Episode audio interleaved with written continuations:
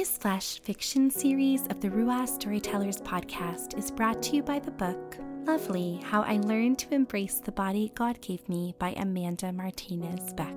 Part memoir, part how to, and rooted in Catholic faith and teaching, Lovely challenges readers to consider their own body the way God does, as good and made for relationship.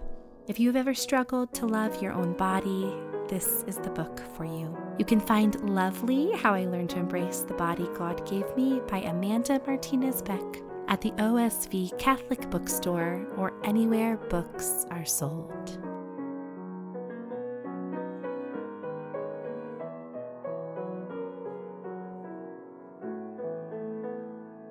Catherine Barnwell is a historian living and working in Montreal. She spent the last two years studying in Ireland, where she earned her master's degree in 2019. She is now back in her home parish in Montreal and reacclimating to Canadian winters. You can reach her on Instagram at Dear Flannery. Listeners, we ask that you take a moment in your day to pause and listen to our storyteller, Catherine, and the gift of her story shared with the world.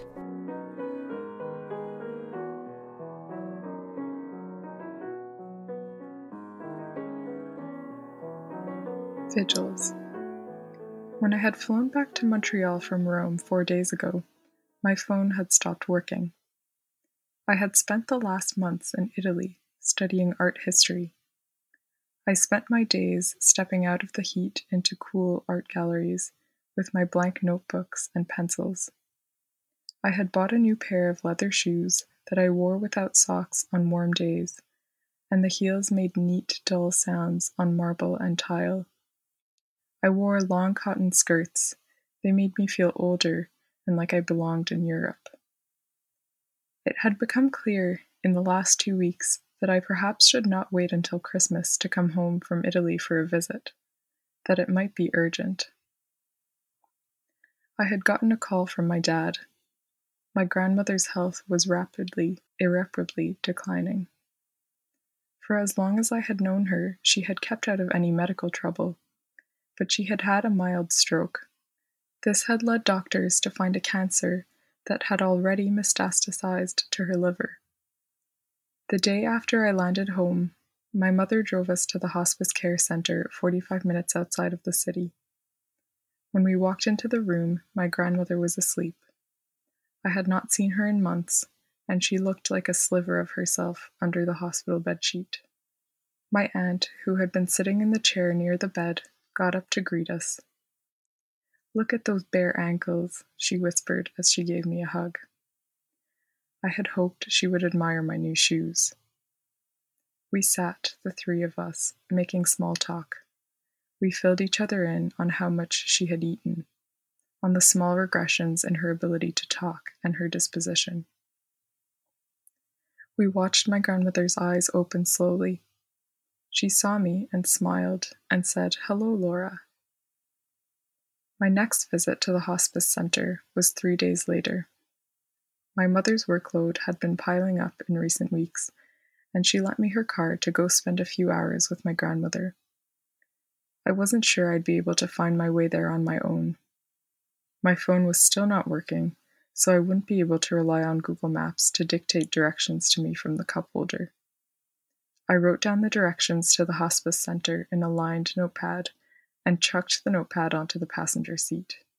It was November. My woolen coat and woolen scarf felt heavy on my shoulders, and I slouched as I drove. It was nearly dinner time when I arrived, and a volunteer came to the room with a tray of food, just about old enough and chirpy enough to be recently retired, I thought. She asked if I felt comfortable feeding my grandmother myself. I hesitated long enough that she offered to do it herself if I preferred. I nodded. I had fed patients at a geriatric hospital as a teenager, fulfilling the required hours of volunteering for my high school curriculum. On the volunteer training day at the geriatric hospital, I had sat in the meeting room, keen and eager to please, I took the patients to activities around the building in their wheelchairs, and made small talk with them, and delighted when they remembered me from week to week. Now I was mute, and holding up a spoonful of ice cream to my grandmother's lips seemed an impossible task.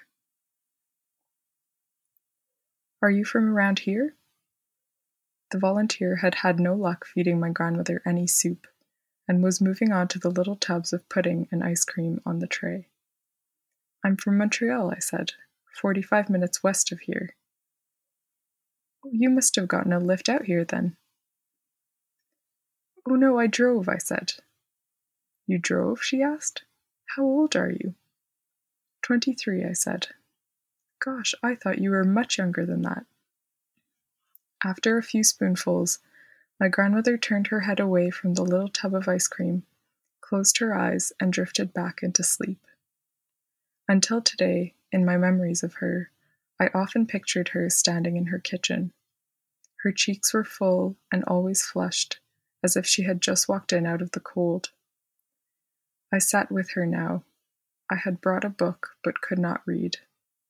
The lights were dimmed, and my grandmother slept, but I couldn't bring myself to close my eyes for a nap. At eight, I slid out the door and crossed paths with my aunt in the hallway. It was her turn to keep vigil for a few hours. On the way home, I tried to follow my own handwritten instructions in reverse order, but made a wrong turn off the road just as I had made it back onto the island of Montreal. It was dark, and I couldn't read street names, and I really wasn't sure what direction I was heading in anymore. I pulled into a Tim Hortons parking lot. I ordered a coffee, even though it was well into the evening, and a donut. I sat by a darkened window and ate the donut bite after bite, not tasting anything. All the things I remembered my grandmother doing for me when I was little, she must have done for my mother and my aunt, too. She picked carrots for us from her garden and cooked them for her dinners. She poured cold water in our bowls of soup when it was hot enough to burn our tongues. She gave us flat soda when our stomachs ached if we couldn't sleep, she'd appear in bedroom doorways to offer cures for our restlessness. Say your Hail Marys now until you go to sleep. My coffee was still hot. I wiped sugar off my fingers with a napkin and wrapped my woolen scarf around me again and walked up to the counter, my boots shuffling across the tile. Excuse me, I said. Would you be able to give me directions?